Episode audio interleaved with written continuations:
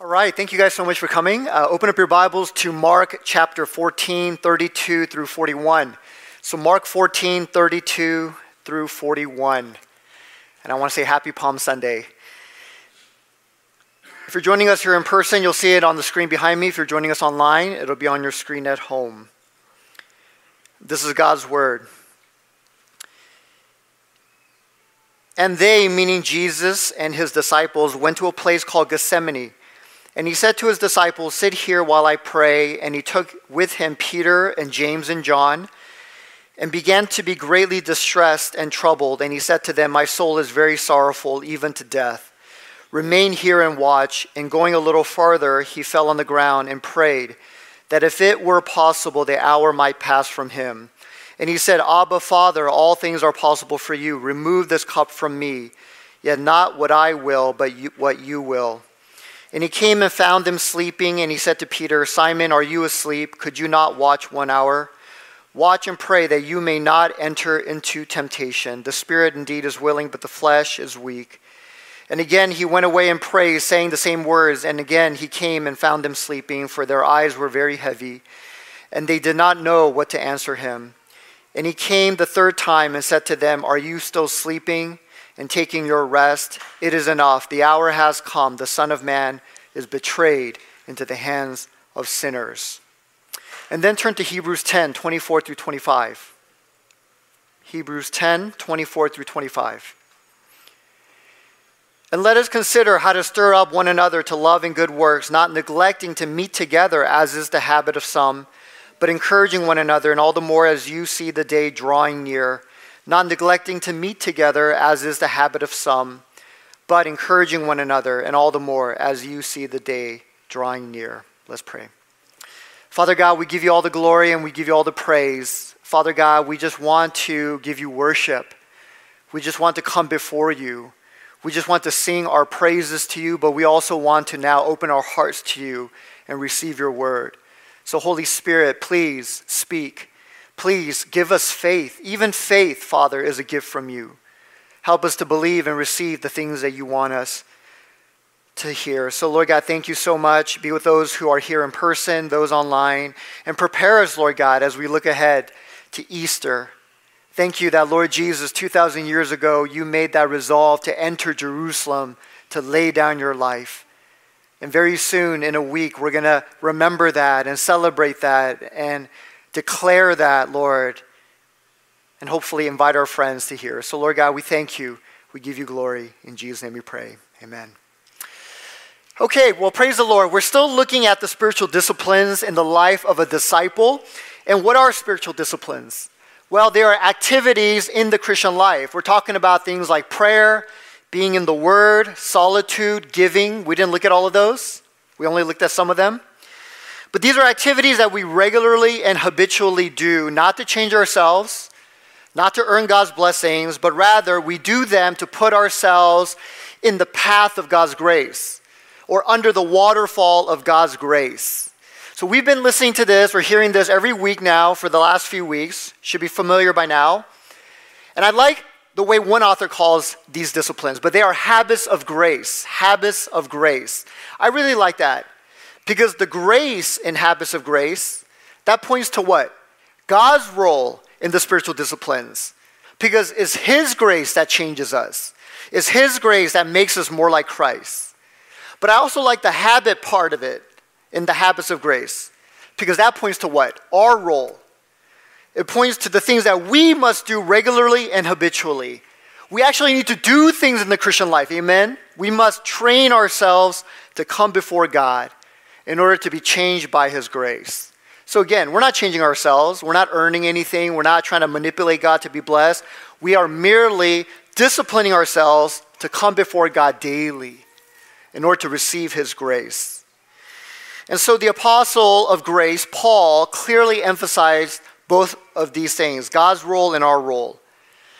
And as Protestant Christians, we readily see his teachings on God's grace when it comes to spiritual growth, we always like to point out God's grace. We see God's grace, but we oftentimes don't see our role in spiritual growth. And yet, Paul talks about it. He talks about both.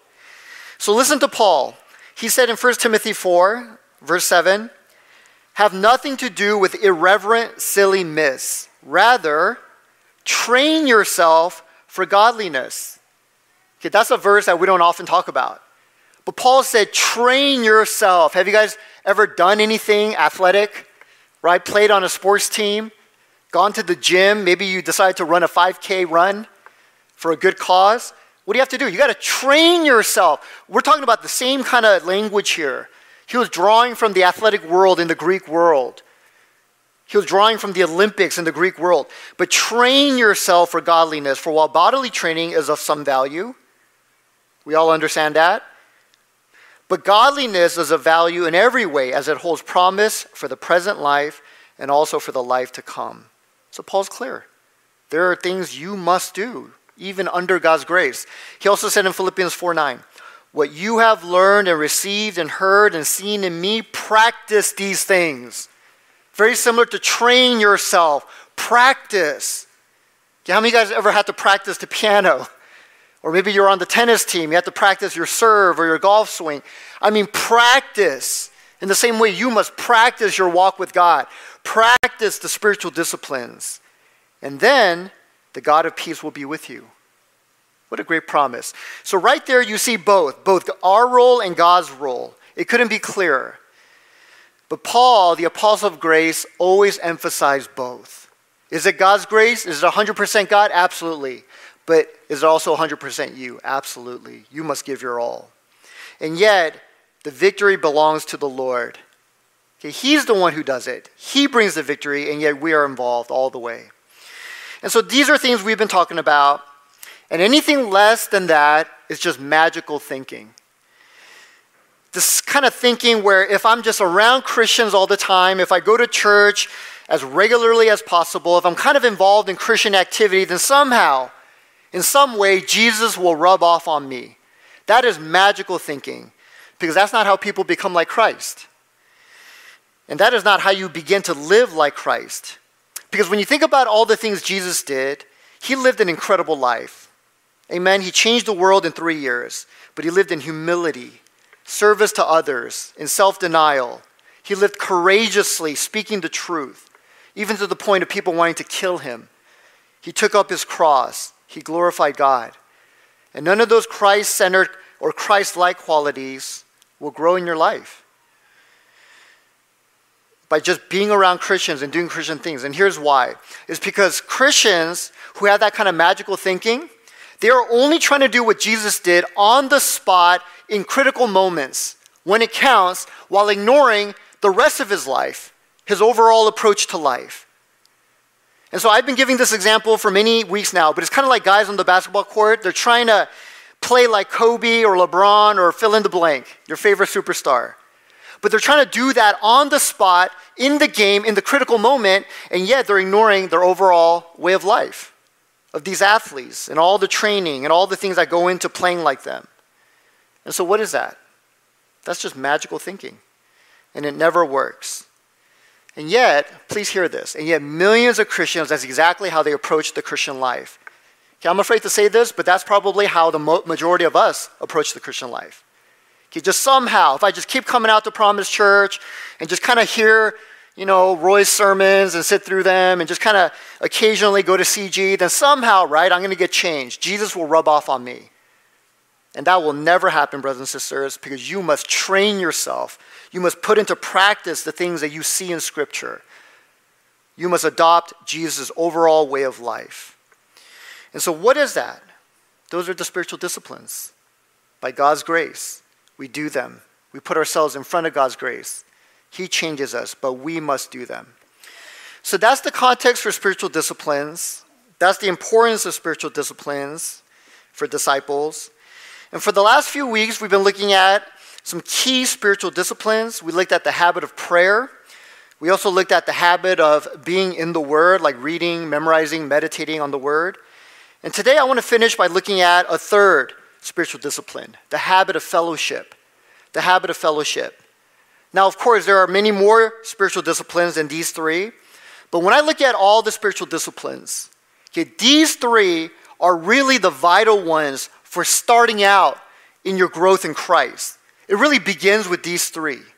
These are the most foundational three, I believe. If you don't have prayer in your life, regular reading of the word, and you are not in fellowship in the community of other believers, then you have no chance. There is no growth. But these are the three. This is where it really begins. So today we're going to look at the habit of fellowship, the fellowship with other believers. So now, when you look at Mark 14, when you turn there, this passage is not directly talking about fellowship, so I'll just be honest right up front. It's really about Jesus' agony before going to the cross and his utter submission to the Father's will. So, this is a very famous story. But in the background of Jesus' darkest moment, in the background of this pivotal time, was what? The fellowship of Jesus' disciples. It was right there. So, that's right there in the background. And in fact, Jesus called for it. He called for this fellowship. And you could say it was because he even needed it. Jesus needed the fellowship. And yet, the fellowship was not what Jesus envisioned it to be yet. And so, as you read through that passage, if you were to read it again, you'll see that the disciples, they weren't able to provide the encouragement and support that Jesus needed. In fact, three times Jesus went back to them to try to get them to do what he needed them to do, but they, they couldn't do it.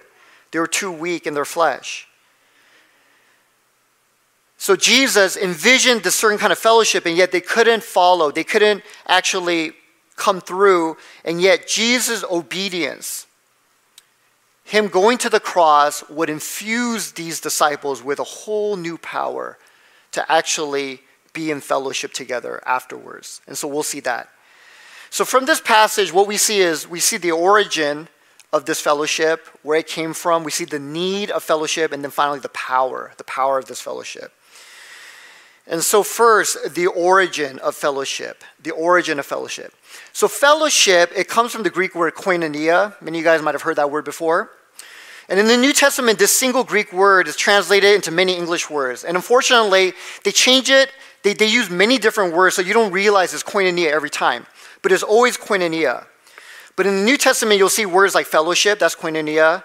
You'll see the word sharing, that's koinonia. You'll see the word contribution, like when the Macedonians contributed money to the Jerusalem church, that's koinonia. Participation, that's koinonia. It's all koinonia. So all of these English words in the New Testament, they come from that single Greek word, koinonia. And whenever koinonia is used in the New Testament, it's always emphasizing this one thing. Okay, please don't miss this what believers have in common with one another. Is always the emphasis of what we have in common with one another. So even though all these different English words come from the same word koinonia, is always talking about the same thing, what we have in common. There is something we all share in in common. There is something that we all contribute to in common. And there is something that we all participate in common. And guess what that thing is? It's Christ. Amen? It is Christ and the work of Christ.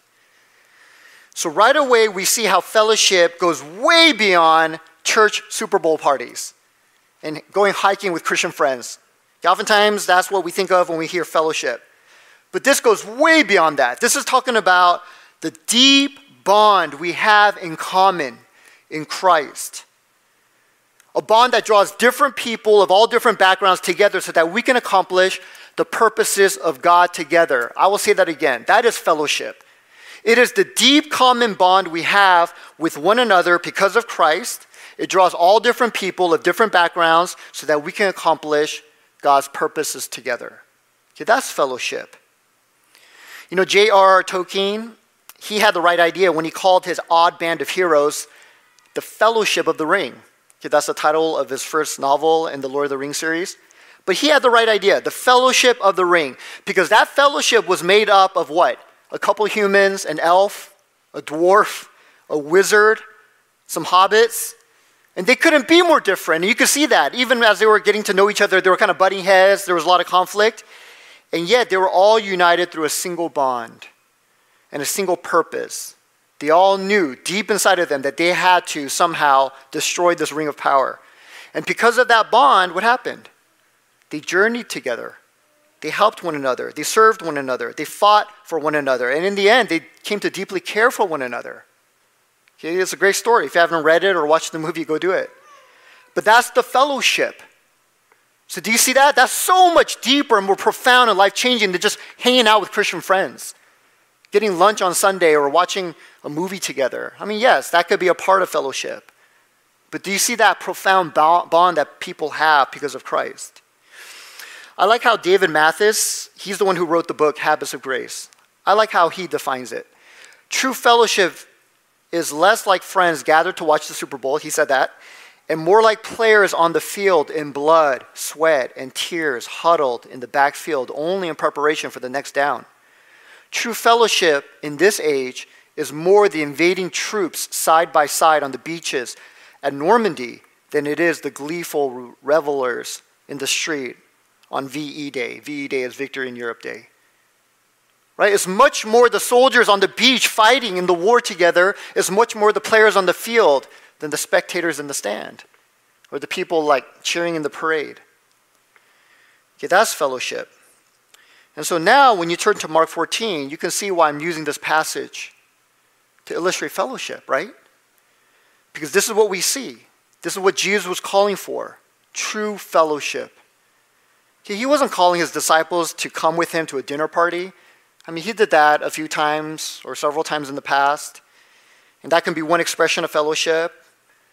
But here, Jesus was doing what? He was calling for a deeper fellowship, a truer fellowship. He was calling them to come and pray with him during the darkest moment in his life as he entered the valley of death. Okay, that's fellowship. I want to emphasize that. That's fellowship, brothers and sisters. Mark 14, 32.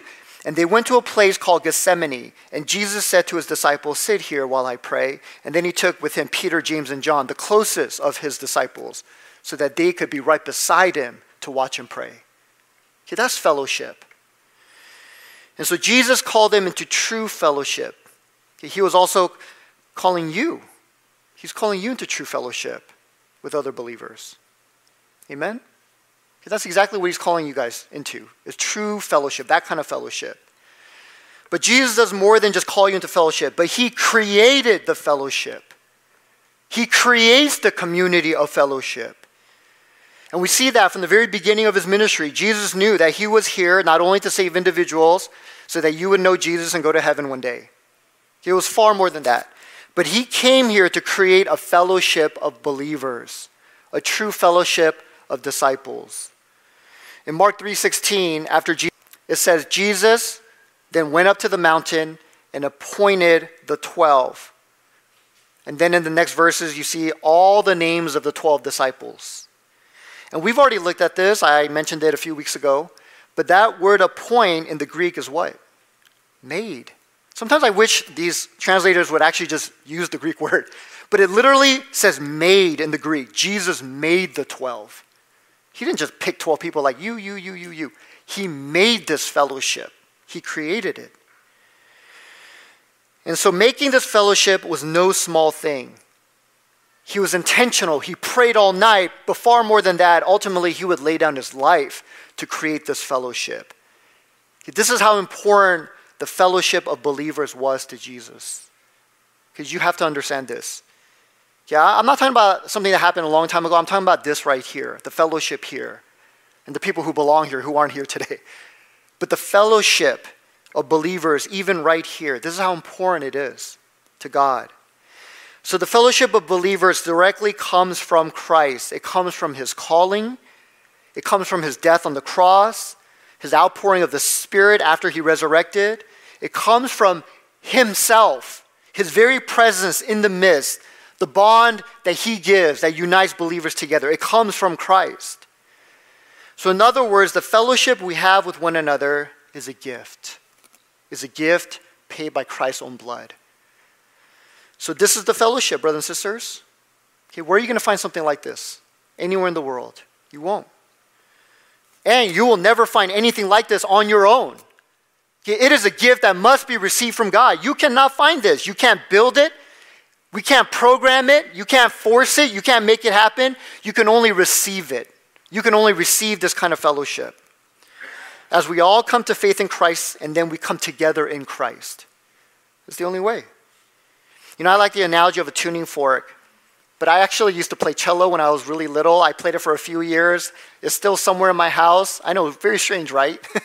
but uh, I used to try playing. But I remember I had to go and sit through an entire symphony orchestra with my teacher. It was the most torturous thing in the world. I was like in third grade. My mom paid for it. I didn't even know why I was there. And I was just watching this thing. And yet, it was kind of cool to see how things were. But they had this tuning fork.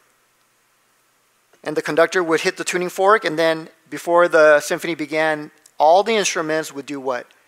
Begin to tune their instruments, or all the musicians would tune their instruments to that tuning fork. And then as they became in tune with that, they became in tune with one another. And then they could play beautiful music together. And so that analogy is not perfect, but Christ is like that tuning fork. Okay, as we come to faith in Him, as we're in tune with Him, we become in tune with one another. And then we could do beautiful things together. Amen? So I want you to see how passionate God is for this fellowship of believers. God is so passionate. We just kind of think of church as, oh, I should go to church today. I don't know. I don't have time. Should I go? I don't know. Right? Maybe if I have time. And it's just kind of low on the priority. Even if it's high on the priority, sometimes we don't have the passion for it. But God is passionate. The Bible uses numerous names to describe the fellowship of believers. It says a chosen race. Did you know that you, you're a new ethnicity now? You're the Christian ethnicity. A chosen race, a royal priesthood, a holy nation, a people for his possession. These are all just terms, expressions describing this fellowship. Now, these won't be on the screen, but there are also numerous passages where you see God's passion for the fellowship coming through. But Exodus 7, 6, 7, God said, I will take you to be my people, and I will be your God. And you shall know that I am the Lord your God, who has brought you out of from the burden of the Egyptians. There it says, God says, I literally brought you out of slavery from Egypt so that you would be in this fellowship with me and with one another. Leviticus 26:11 I will put my dwelling place among you and I will not abhor you I will walk among you and be your God and you will be my people. Do you see that? Jeremiah 24 7, I will give them a heart to know that I am the Lord, and they shall be my people, and I will be their God, for they shall return to me with their whole heart. See, God is saying, I want this fellowship with you, and I want it for you guys amongst one another. He's saying it is for this fellowship. 2 Corinthians 6:16. For we are the temple of the living God, as God said, I will make my dwelling among them and walk among them, and I will be their God, and they shall be my people. So that is God's heart. Okay? He is passionate for this fellowship of believers, this community, okay? this unity that we have here. It just shines through the entire Bible. And unfortunately, a lot of Christians don't have that same heart. Okay, do you have that heart? Okay, when you think about the fellowship of believers, is that what happens? You get passionate, you get excited. You know, during the pandemic, Barna did a survey to see how many self identified Christians in the US stopped going to church, and this is what they found. But about 22% of churchgoers stopped attending church during the pandemic. And 19% of practicing Christians, so these aren't just churchgoers, these are people who say they read the Bible all the time, faith is real to them, they actually do spiritual disciplines. 19% of these people stopped going to church. And here's the saddest news of all those numbers haven't changed. It's still 19%, about one fifth of all practicing believers and churchgoers don't go to church anymore. Maybe they'll catch an online service here and there. And so, where's your heart for the fellowship? And yet, when you look at God in His heart, He's passionate. He paid the highest price, not just to save individuals, but to give us community, the fellowship of believers. And why? Okay, why is God so focused on this? Because we need it. And this brings us to the next point. We need it. Look at Mark 14, verse 33. It says, And Jesus took with him Peter, James, and John, and began to be greatly distressed and troubled. And he said to them, My soul is very sorrowful, even to death. Remain here and watch. So, here, this is very unexpected in the life of Jesus. This is a very unexpected moment, especially in Mark's gospel. And the reason why is because in Mark's gospel, Jesus is very um, just powerful on the move, he's always in control. Even demons and disease and nature obey his commands. He is the Son of God. in Mark's gospel. He is the divine one on a rescue mission. And yet, suddenly, perhaps for the first time, we see this unexpected moment of weakness and fear. So everything kind of comes to a halt here where Jesus now is suddenly weak. He's afraid. And of course, Jesus was about to face the wrath of God upon the cross. And so, who wouldn't be afraid? And here, Jesus was in deep need. So, perhaps for the first time in Mark's gospel, Jesus was in deep need. And it's amazing that Jesus, as fully God and fully man, in his time of greatest need, he not only called upon God the Father, he did do that. He prayed, Father, Father. But in addition to that, he also did what? He called his disciples to be with him and to watch with him and pray for him. So to me, that just blows my mind that he, in his time of greatest need, actually needed the fellowship. He needed the fellowship of believers. And so, if Jesus needed that, what about us? Okay, what about you? And if you are unclear about the importance of community and fellowship with other believers, then let me make it clear for you. You will not make it spiritually or in your life without it. Okay, that's as simple as I can make it. You will not make it in life, and especially spiritually in your walk with God without it. Absolutely not. Give churches a low priority, fellowshipping with other believers in that, in that true fellowship sense. If that is not important to you, then I will tell you right now, you will not make it. Okay, you will be one of those numbers that no longer follow Christ, no longer go to church, and you're just not there anymore. You will not make it. Because we need one another. You know, one of my favorite scenes in the movie Pilgrim's Progress, the elementary school kids actually went through that story as their lesson last year. And then they capped it off by having this movie night at our house. We watched it together.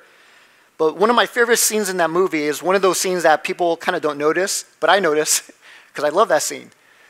But it's not when he was fighting the dragon or, you know, when the, the sack of sin fell off. But my favorite scene is when, after he went through all of that, he actually entered this castle and these believers welcomed him in one by one. They greeted him, they greeted Christian, they brought him in, and then they sat in a circle, and then he began to share all his struggles and began to commune with them. And you know what that was? That was the church.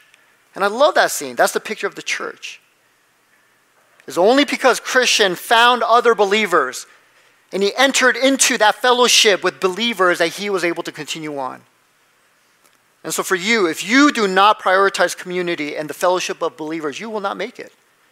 Okay, as simple as that. You will not make it because you are not taking advantage of this grace, this grace God is giving you. And here's why you will not make it, and here's why it's so important. You are created for it. God created you for community and fellowship because you were created in God's image. And God Himself has existed in community for all eternity since eternity past. And so, once God created you in His image, you are also created for community. And this is why the vast majority of people want to get married, even though the odds for divorce is really high, about 50%. I mean, what else in your life do you jump into with those kinds of odds? 50 50 chance of failure, count me in, right? Like, what else in life? And yet, everybody, or a lot of people, most people, want to get married. Why is that? because we're wired for that kind of intimacy and fellowship with other people. And even those who don't want to get married, they reorganize their entire lives in order to be with friends and family. They will literally quit their jobs and move to a new city in order to be with people that they love and to have this kind of even secular fellowship. So, community is a basic need, as basic as food and water. And this is why the most effective way to break a POW's will to live this was a study that was done on American prisoners of war. But the most effective way to break a prisoner's will was not starvation. It was not keeping water and depriving them of sleep. It wasn't even torture. But the single greatest way to break a prisoner's will was solitary confinement, was to isolate them and cut them off from fellowship with other soldiers. Because this study found that soldiers were sustained primarily not by their love for their country, not by even their belief in the cause, but they were sustained through their friendships and the fellowship they had with other soldiers. Okay, it was just so clear. Okay, that was the single greatest reason why they endured anything. Why? Because God created us for community. Then what's the problem? Okay, why, why is it so hard then? Why, why do people jump from church to church to church? Why, why does it matter so little oftentimes, even in our lives? Okay, why, why is it such a low priority, even for us, oftentimes? Well, the reason why is because we live in a fractured world, fractured by sin. And so community itself has become fractured. Even that desire, that innate desire within us to long for community, to be in community, has been fractured. And so we increasingly live alone in the presence of others, and that perfectly describes our culture today. We are surrounded by people, and yet we are utterly alone. We live lonely lives in the presence of others. Now, on the one hand, our culture celebrates the heroic loner, right? We celebrate people like that, the Sigma wolf, I hunt alone, right? We idolize figures like Jason Bourne. My wife loves that movie. it's one of her favorite movie series. But Jason Bourne, Batman, we idolize figures like that. I like that movie too, anyway. But this comes from our hyper individualistic culture we live in. So we, on one hand, idolize all these things. Okay, we want to be alone. And yet, in the midst of that, there's an epidemic of loneliness among all generations. Okay, whether you're old, whether you're young, there is this growing loneliness spreading throughout our society. You know, I heard that there's this growing trend in modern society of elderly people, they die alone in their apartments. Have you heard of that? It really is bad in places like Japan, but even here in America, elderly people die alone. And it's a growing trend. And even after they pass, for weeks on end, nobody even knows that they're gone until somebody smells their rotting bodies. You know, I'm sorry for saying that if you knew somebody like that. But until they just smell something wrong. And then they find out, oh my gosh, somebody passed away.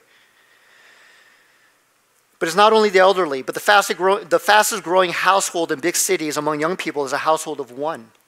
Okay, that's the fastest growing household a household of one.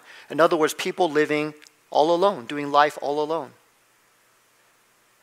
Young people are feeling lonely as well. They download apps where they randomly get paired with other app users just so that they can just meet up and get dinner together because they don't have anyone else. So there are apps that literally do this for people. I actually saw an entire documentary on this by Vox. It's on YouTube. But what is this? All of this is loneliness, whether it's intentional or unintentional, but all of it is an expression of that fracturing, of that innate ability, that desire we all have for community, for that fellowship, but it's been fractured. And this is why God probably said in Hebrews 10:24, "Let us consider how to stir up one another to love and good works, not neglecting to meet together, as is the habit of some." See, God knows that's, that could be a bad habit. Why? Because that image of God, we've been created for community, has been fractured. So we can get into these habits of neglecting to be in fellowship, neglecting to come out, neglecting to be with other believers. So God says, Do not neglect to meet one another, as is the habit of some, but encourage one another, and all the more as you see the day drawing near. So God's solution to persevere through all the challenges of life and faith as Jesus' return draws near is what? We just read it. What's God's solution for you to face all the challenges in your life? One another. He says that's the solution. Okay, that's why don't neglect it. Don't get into that bad habit of not coming out to things, not being in true fellowship. Because that is the only way you're going to make it. And without it, you will not make it. You will not make it. Christian thinkers and philosophers agree one of the heaviest burdens in life is facing life's major decisions mostly alone. I remember reading that several times, randomly in different books. But one of the heaviest burdens in life is facing life's major decisions alone. And throughout history, people never needed to do that. They always had a community, they always had fellowship with other people, whether it was their parents, their extended family, their church. They always had people to bear these burdens with them, and yet not today, not in our society. And a lot of people say this could be, this is very likely why there's been a sharp rise in therapy. Did you know therapy is a modern invention? In the past, no one ever got therapy, they didn't need it. I mean, they struggled, I mean, they had to deal with things, but there was always a community to bear the burden with them. And yet, in this day and age, everyone needs therapy. And again, I'm not putting anyone down for getting therapy. I know good, godly Christians who actually have been helped by that. Absolutely. So if that is something God is leading you to do, then do it. But, but I'm just simply pointing out the fact that there's been a sharp rise Where in the past, a lot of these things were taken care of by merely being in fellowship. So, could it be that Christians today and society at large, we've completely ignored what God has said in Hebrews 10? Don't neglect the meeting together. Don't neglect the fellowship. Don't get into that habit of not meeting together. And so we have forgotten that, and, and instead we've placed the responsibility of making all these life decisions and bearing all the burdens of life on ourselves. Okay, that is what's going on. And so then, who do you have to help you through all these things? Okay, who do you have to bear the pressure with you, to carry the weight with you? Well, when I look at Jesus again, amazingly, Jesus himself said, I need you. I need the fellowship. Peter, James, John, come with me. Okay, I'm about to go to the cross. I know what I'm about to face. I need you guys to come with me. Okay, I need you to watch and pray with me. So, who do you have to watch and pray with you when life grows dark? Again, I just can't emphasize this enough. If you don't have people, you will not make it. I know that sounds very dark, but that's just everywhere. I see the evidence everywhere. You will not make it in your spiritual life, you will not make it in your life. Why? Because it only comes from the fellowship. Again, let us consider how to stir up one another to love and good works, not neglecting to meet together, as is the habit of some. I would even add in there the bad habit of some, but encourage one another, and all the more as you see the day drawing near. That is God's solution. And if neglecting to meet together is a bad habit or a habit, then so can meeting together. That can be a habit too. Amen? Okay, that can be a good habit. You can form that. Okay, that's the spiritual discipline we're talking about. The discipline of fellowship. You know, recently I met with a couple talking about certain habits that they should lay early on in their married life. We were talking about some good, you know, decisions that they need to make. And we talked about not having to make the same decision over and over and over again every time something comes up. So, for example, tithing, you know, you know, financial decisions. But we talked about not having to make the same decision again and again. Just decide once and then set things and it's done. And I would include fellowshipping with believers in the same category. You don't need to make that decision over and over and over again, the same decision every week. Why? Every Sunday morning, you don't have to wake up going, ah, oh, am I going to go to church? Why, why make that decision over and over and over again? It's the same decision, right? Every time Thursday rolls around or, or Saturday for CG, you don't have to make that same decision over and over and over again. I say make it once and be done with it. I've made that decision 10 years ago. I actually did. You know, I don't say this in any kind of bragging way, but I don't think I've ever missed a Sunday of church, ever, for 20 plus years. I just made that decision a long time ago, and I've just always gone. Even when I'm away, I just find a church wherever I'm vacationing somewhere else. I'm just always at church. Why? Because I just made that decision. I made it once, and it's just it's just held all these years. I always just go to church on Sunday. Again, I mean, it doesn't mean anything in terms of like earning points before God. I'm, I'm just saying, it's just one decision, and you just keep it.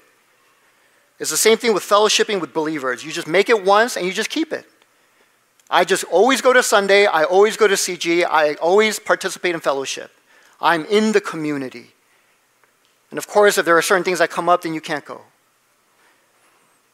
But it's a single decision you've made. And it's not only a decision you make, but when you show up, you don't just show up, but you do what? The goal is to connect. Okay, this is the true fellowship we're talking about. When Jesus said, Peter, James, John, come, please come with me. In my darkest moment, he's not just saying, oh, yeah, I just want you around me. But he wanted something. He, he wanted them to connect with him. He said, watch and pray with me. And so when you fellowship with other believers, you need to connect with one another. Okay, that's the goal. Yes, make that decision, make it once, go.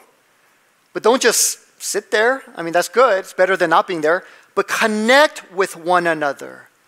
You know, many years ago, I read this book by Larry Crabb. He's a Christian psychologist, he's a professional, trained. He has a PhD. He's done, you know, counseling for decades. But I read this book, and it was called Connecting, and it was very interesting.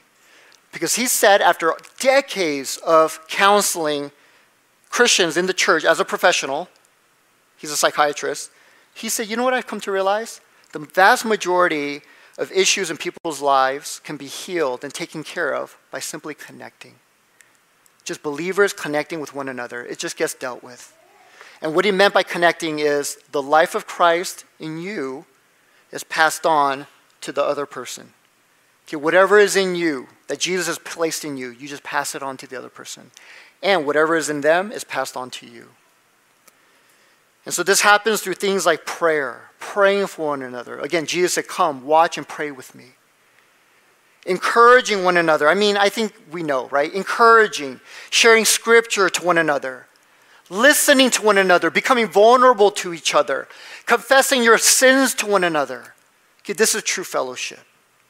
This is how we connect. And according to Crabb, he said the vast majority, I don't want to put a number, but I think he might have said 90%, I don't know. It was a very high number. He said the vast majority of the issues in your life are going to be dealt with just by connecting. You're in the fellowship, amen? You're in the fellowship. It's got to become a habit. Again, is it all grace? Absolutely. But do you need to work hard at it? Absolutely. You need to become committed. Make your decision once and keep it. Amen? So, connecting in the fellowship. So, this is the need we have. And then finally, we're going to close with the power, the power of the fellowship. Look at Mark 14 41. Jesus, after having Peter, James, and John there, and they failed actually to watch and pray, he finally says, he finally said, Arise, the hour has come, the Son of Man is betrayed into the hands of sinners. And from that point on, Jesus walked into the most terrible, I, I, can't even imagine, but the most terrible moment of his life, which is experiencing God's wrath upon the cross. And so, in that darkest moment, what we notice here is there was a certain kind of fellowship before the cross, and then a different, radically different kind of fellowship after the cross. And so before the cross, what we see is a band of disciples, they're all united in Christ, and yet there was something that was very lacking, right? They were weak. They were weak in their flesh. And it says in Mark chapter 14 that three times Jesus had to come back to them and say, Hey, wake up. Are you asleep? Watch and pray. Then he came back, wake up, watch and pray. Then he came back, wake up, watch and pray. And some Bible scholars say that that could have foreshadowed Peter's denial of denying Christ three times. So, in some ways, they were kind of denying Christ already. It was a foreshadow of them denying Christ. So, all that to say is this fellowship was not good. It was not very strong. They were very weak in their flesh. They couldn't fulfill the purpose of that fellowship. And so, all of that was happening before Jesus went to the cross. And then Jesus says right here, the hour has come. The Son of Man is betrayed into the hands of sinners. And then he went to the cross and he endured God's wrath.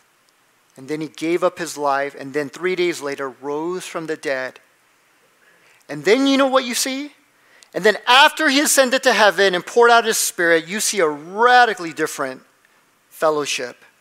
But in Acts 2 41 through 47, okay, this is what we see now. So remember, remember the picture of the fellowship before the cross. These disciples sleeping, they were weak, three times denying Christ. And then now in Acts 2:41, those who received his word were baptized and they were added that day about 3,000 souls and they devoted themselves to the apostles' teaching and fellowship to the breaking of bread and the prayers, and awe came upon every soul, and many wonders and signs were being done through the apostles. And all who believed were together and had all things in common, and they were selling their possessions and belongings and distributing the proceeds to all as any had need. And day by day, attending the temple together and breaking bread in their hearts, they received their food with glad and generous hearts, praising God and having favor with all the people. And the Lord added to their number day by day those who were being saved. What is that? That's a radically different kind of fellowship. So that's amazing that in such a short amount of time, I mean, this isn't years later, this is just a, a few months later. You go from a sleepy band of disciples, I mean, sure, they were there for Jesus. They were trying to pray and watch, and yet they denied him three times. But then fast forward a few months, and now you see this radically new, vibrant, passionate, spirit filled fellowship it has been radically changed by the gospel, by the outpouring of the Spirit. And so, what am I trying to point out as we close? This is the same power you have, amen? Same power I have. So, if you're sitting here and you're like, you know what? I know, I know what you're saying. Church should be a high priority, but it's kind of not. And it's, it's hard, right? Fellowshipping with believers, it could be kind of difficult. I don't even get along with everyone when I come out. And I can understand a lot of that.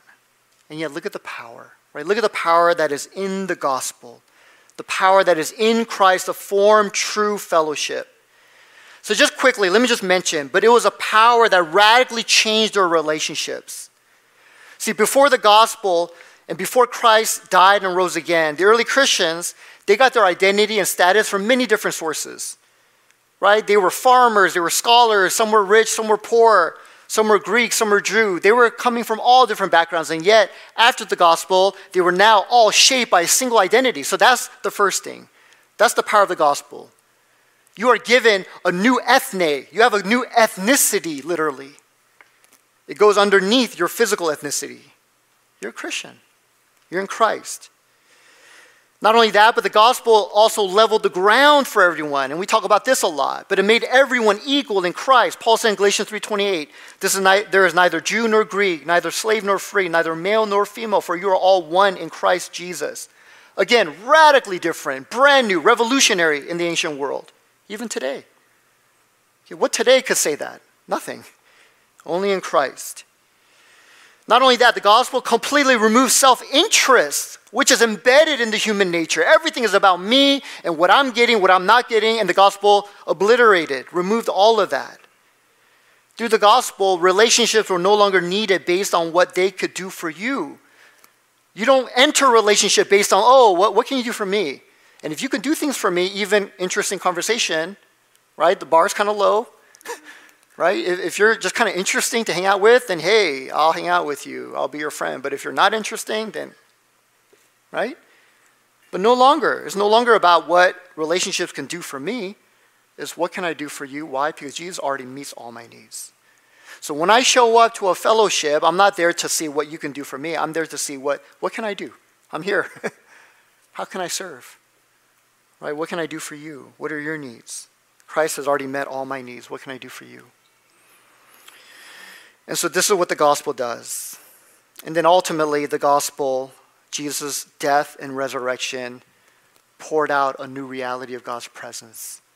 And this is the most powerful of all. But you have God's presence now in community.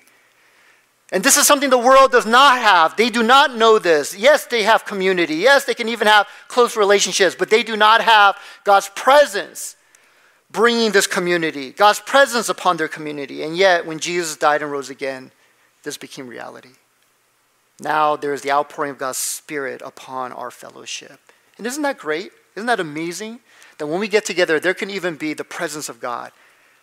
You know, without going into detail, but last week we actually had community group at uh, someone's house. Uh, we have a Sunday community group. We met right after church.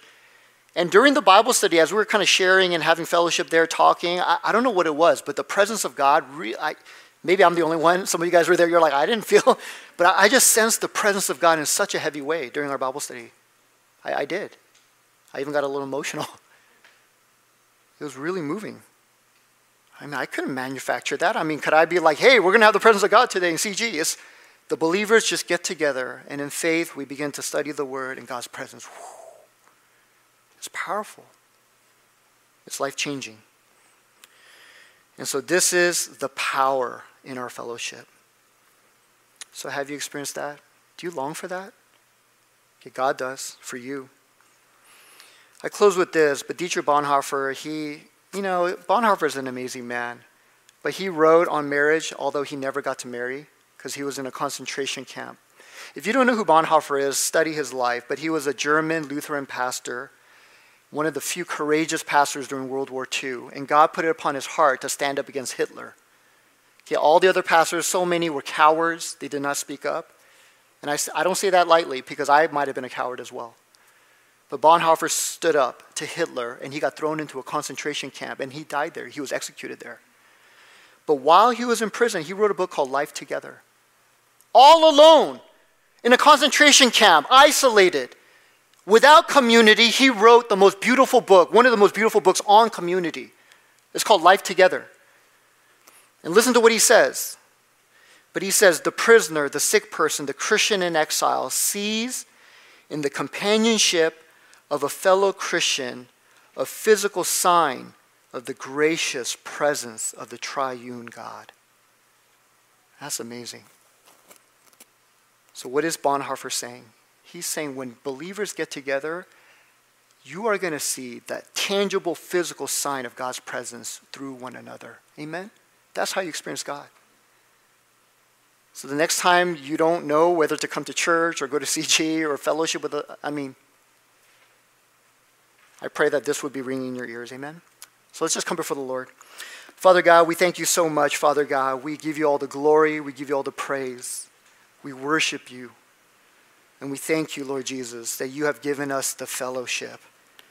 Not the fellowship of the ring, you gave us the fellowship of Christ. Infinitely better. The fellowship of Christ. With Christ and in Christ, with one another. So thank you so much, Father. Thank you for this fellowship.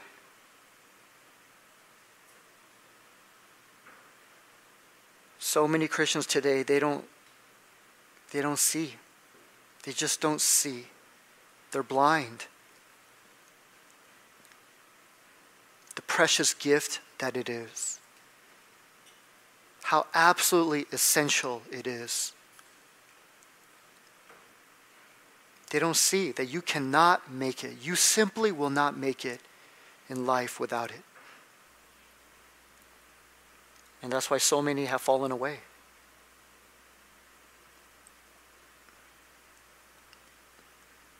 They have a profession of faith in Christ, but they don't have any community in Christ. They, they, don't, they don't have any fellowship with any believers. They're all on their own. Father God, may we not be like that. May we have this habit, this habit of fellowship. May we love one another, pray for one another, confess our sins to one another, share our struggles with one another,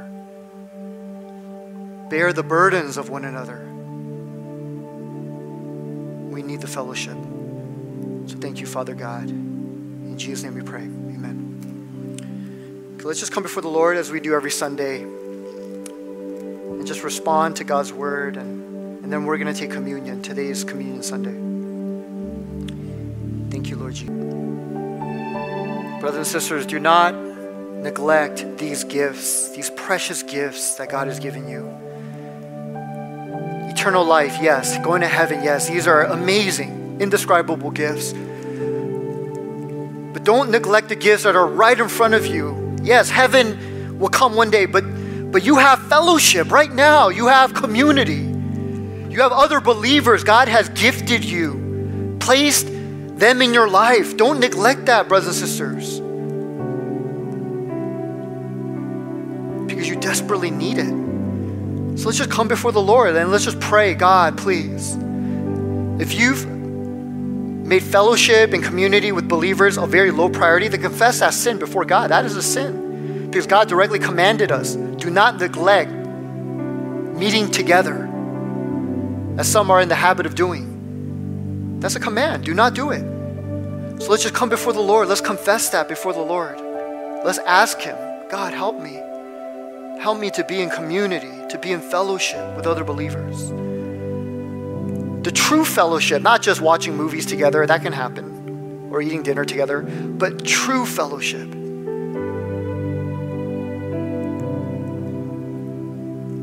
Let's just come before the Lord. Thank you, Father God. So, Heavenly Father, we just come before you, Lord, and we thank you that you came here and you lived as one of us, and then you died upon the cross, taking the full penalty of our sins upon your body. And then you rose again from the dead. And we're going to celebrate that a week from now. Thank you for your glorious, glorious salvation. But Lord God, in addition to that, Lord, we don't want to neglect the gifts that flow out of that salvation, such as community, Lord, the fellowship of believers. Ultimately, in the end, Lord, your salvation was so that we can be with you forever and ever and with one another. This isn't just a means to something else, this is the end.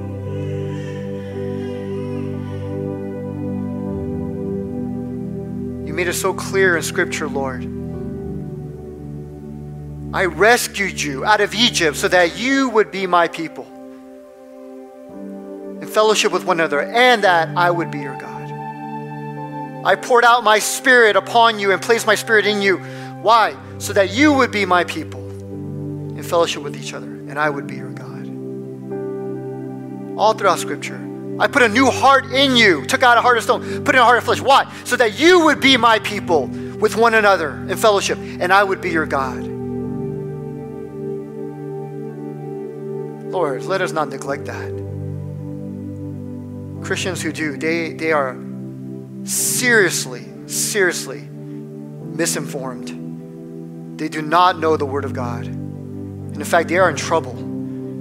And we need to be in prayer for them. We need to reach out to these people. God willing, we can reach out even for this Easter Friend Day. But Lord God, but for the, those of us here, Lord, all of us here at the promise, I pray that we would not neglect it.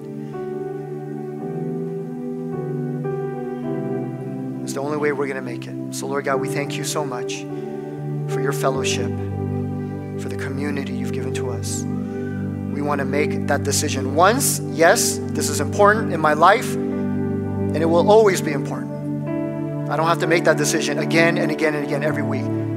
I've made it. It's a high priority, it's important. It will always be important. Thank you, Lord Jesus. We give you all the glory in Jesus' name. Amen. Amen. So let's just come before the Lord. Today is Communion Sunday. And so what we're going to do now is take communion. But let's uh, take our packets and you can peel back top tab. You'll see the cracker underneath. And don't take it by yourself. We'll take it together.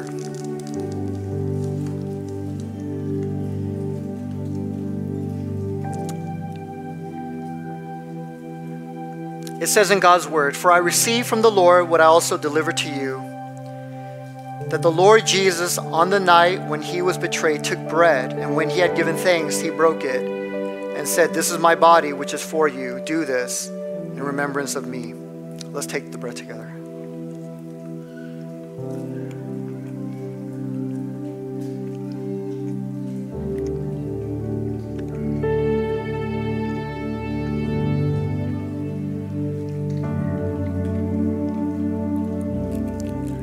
Now let's take the bottom tab and pull it back. You'll see the juice.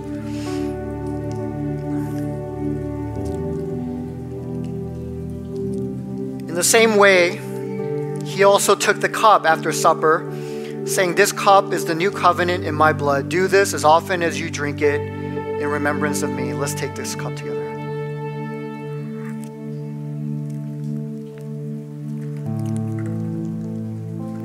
Thank you, Lord Jesus. Let's just come before the Lord. Let's just thank the Lord for his eternal gift, his very own body, his blood, broken, shed for us. Let's just thank him for the, the salvation that he won. Let's thank him for community again. Let's make these commitments afresh again. And then we're going to close. Thank you, God. We just come before you, Father God. We thank